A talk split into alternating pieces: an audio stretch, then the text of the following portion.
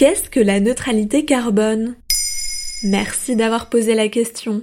De l'Union européenne au Japon en passant par la Chine, de plus en plus d'États s'engagent à atteindre la neutralité carbone d'ici 2050 ou 2060. C'est-à-dire ne pas émettre plus de gaz à effet de serre que ce que la planète n'est capable d'absorber. Sans ça, le réchauffement climatique pourrait devenir incontrôlable. Canicules, montée des eaux, inondations, glissement de terrain, perte de la biodiversité, nous ressentons déjà les effets du réchauffement climatique. Et ce n'est que le début. À moins que nous arrivions à suivre les recommandations du GIEC. Limiter le réchauffement climatique à 1,5 degré d'ici le milieu du 21e siècle. C'est ce à quoi 195 pays se sont engagés avec l'accord de Paris en 2015, et pour y parvenir, l'un des objectifs, c'est la neutralité carbone. Ça veut dire qu'on arrête totalement d'émettre du CO2 Non, ça veut dire qu'on plafonne nos émissions de gaz à effet de serre au niveau de ce que la nature est capable d'absorber. Il existe en effet des puits naturels de carbone, les forêts, les sols, les océans, qui absorbent du CO2. Ok, et en pratique, on est loin de cet équilibre? Plutôt loin, oui. Les puits de carbone sont capables d'absorber entre 9,5 et 11 gigatonnes de CO2 par an.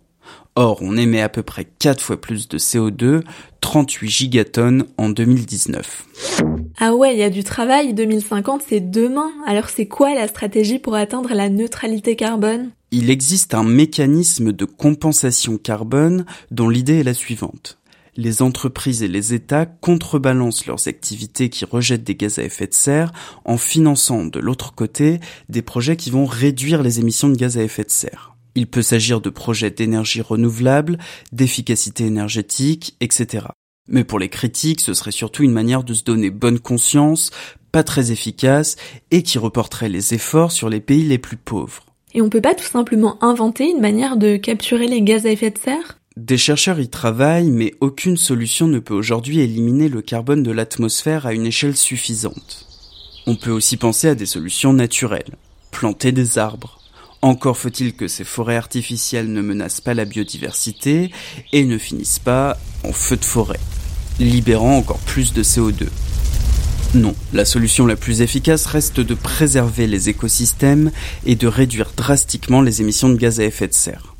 C'est déjà le cas dans l'Union européenne où ces émissions ont baissé d'un quart depuis 1990. Au contraire, sur la même période, elles sont restées stables aux États-Unis, elles ont doublé en Turquie et triplé en Chine. En gros, l'Occident pollue moins parce qu'il a même délocalisé la pollution. C'est un peu cynique, mais pas totalement faux. C'est pourquoi sur ce sujet, l'action doit être internationale. Les engagements récents de l'Union européenne, de la Chine, du Japon, de la Corée du Sud pour la neutralité carbone semblent aller dans le bon sens. Est-ce que le reste du monde les suivra? Est-ce que les paroles se transformeront en actes? Le défi reste colossal. Voilà ce qu'est la neutralité carbone. Maintenant, vous savez, en moins de 3 minutes, nous répondons à votre question. Que voulez-vous savoir? Posez votre question sur les plateformes audio et sur le compte Twitter de Bababam.